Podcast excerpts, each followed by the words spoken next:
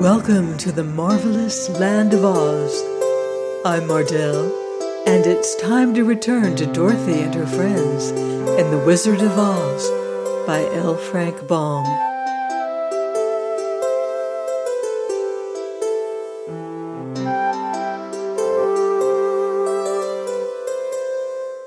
Chapter 9 The Queen of the Field Mice we cannot be far from the road of yellow brick now, remarked the Scarecrow as he stood beside the girl, for we have come nearly as far as the river carried us away. The Tin Woodman was about to reply when he heard a low growl, and turning his head, which worked beautifully on hinges, he saw a strange beast come bounding over the grass toward them it was indeed a great yellow wildcat, and the woodman thought it must be chasing something, for its ears were lying close to its head, and its mouth was wide open, showing two rows of ugly teeth, while its red eyes glowed like balls of fire.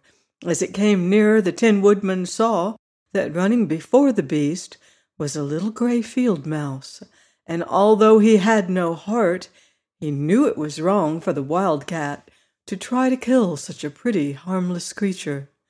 So the woodman raised his axe, and as the wild cat ran by, he gave it a quick blow that cut the beast's head off clean from its body, and it rolled over at its feet in two pieces. The field mouse, now that it was freed from its enemy, stopped short, and coming slowly up to the woodman, it said in a squeaky little voice, Oh, thank you. Thank you ever so much for saving my life.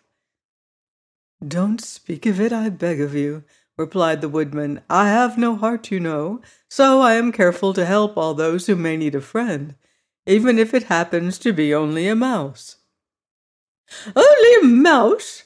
cried the little animal indignantly. Why, I am a queen, the queen of all of the field mice. Oh, indeed, said the woodman, making a bow. Therefore you have done a great deed as well as a brave one in saving my life, added the queen.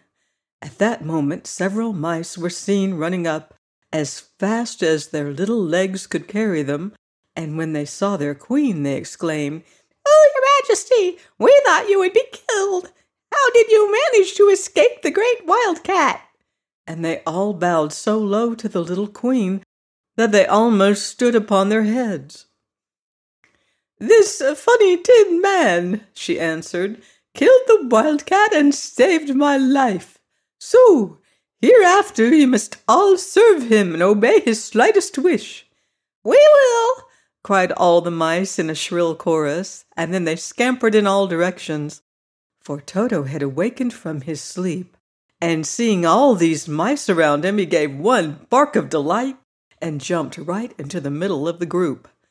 Toto had always loved to chase mice when he lived in Kansas, and he saw no harm in it.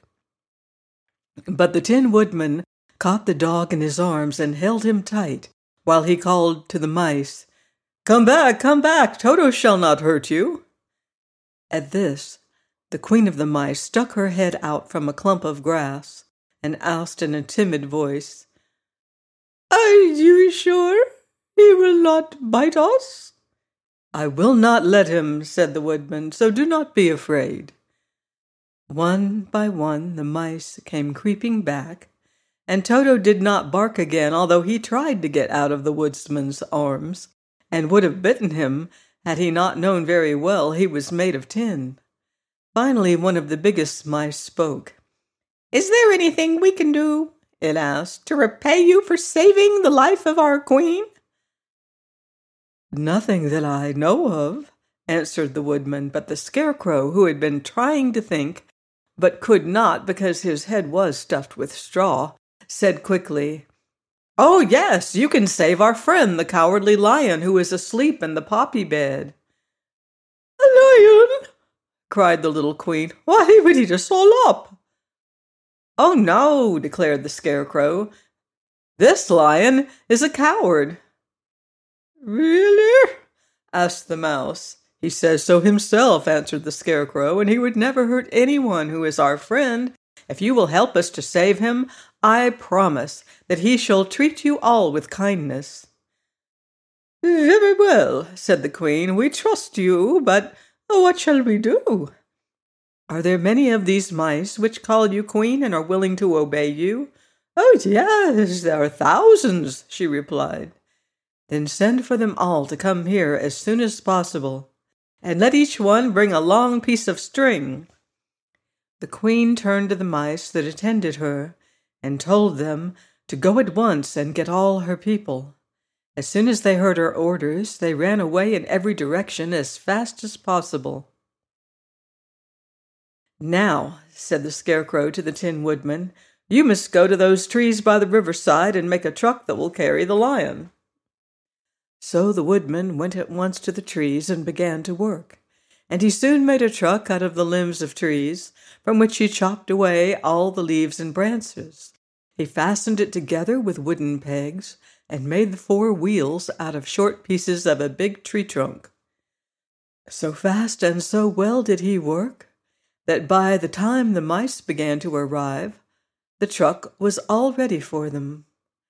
They came from all directions and there were thousands of them big mice and little mice and middle sized mice, and each one brought a piece of string in his mouth.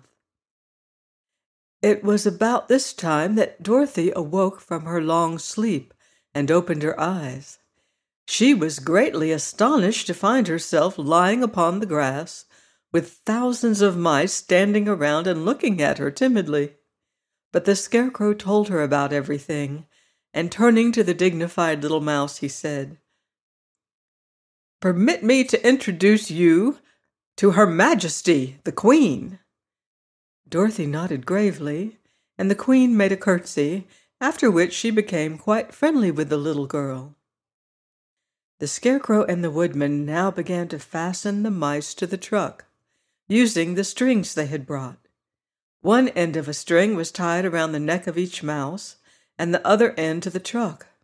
Of course, the truck was a thousand times bigger than any of the mice who were to draw it, but when all the mice had been harnessed, they were able to pull it quite easily. Even the Scarecrow and the Tin Woodman could sit on it, and were drawn swiftly by their queer little horses to the place where the lion lay asleep. After a great deal of hard work, for the lion was heavy. They managed to get him up on the truck. Then the queen hurriedly gave her people the order to start, for she feared if the mice stayed among the poppies too long, they would also fall asleep. At first, the little creatures, many though they were, could hardly stir the heavily loaded truck. But the woodman and the scarecrow both pushed from behind, and they got along better. Soon they rolled the lion out of the poppy bed to the green fields, where he could breathe the sweet fresh air again, instead of the poisonous scent of the flowers. Dorothy came to meet them and thanked the little mice warmly for saving her companion from death. She had grown so fond of the big lion, she was glad he had been rescued. Then the mice were unharnessed from the truck and scampered away through the grass to their homes. The queen of the mice was the last to leave. If you ever need us again, she said, come out into the field and call, and we shall hear you and come to your assistance. Goodbye. Goodbye, they all answered, and away the queen ran, while Dorothy held Toto tightly lest he should run after her and frighten her. After this, they sat down beside the lion until he should awaken and the Scarecrow brought Dorothy some fruit from a tree nearby, which she ate for her dinner. Our friends are safe now and on their way again to the Emerald City. Please join me next week for more exciting adventure on the marvelous land of Oz. Goodbye for now. See you in Oz.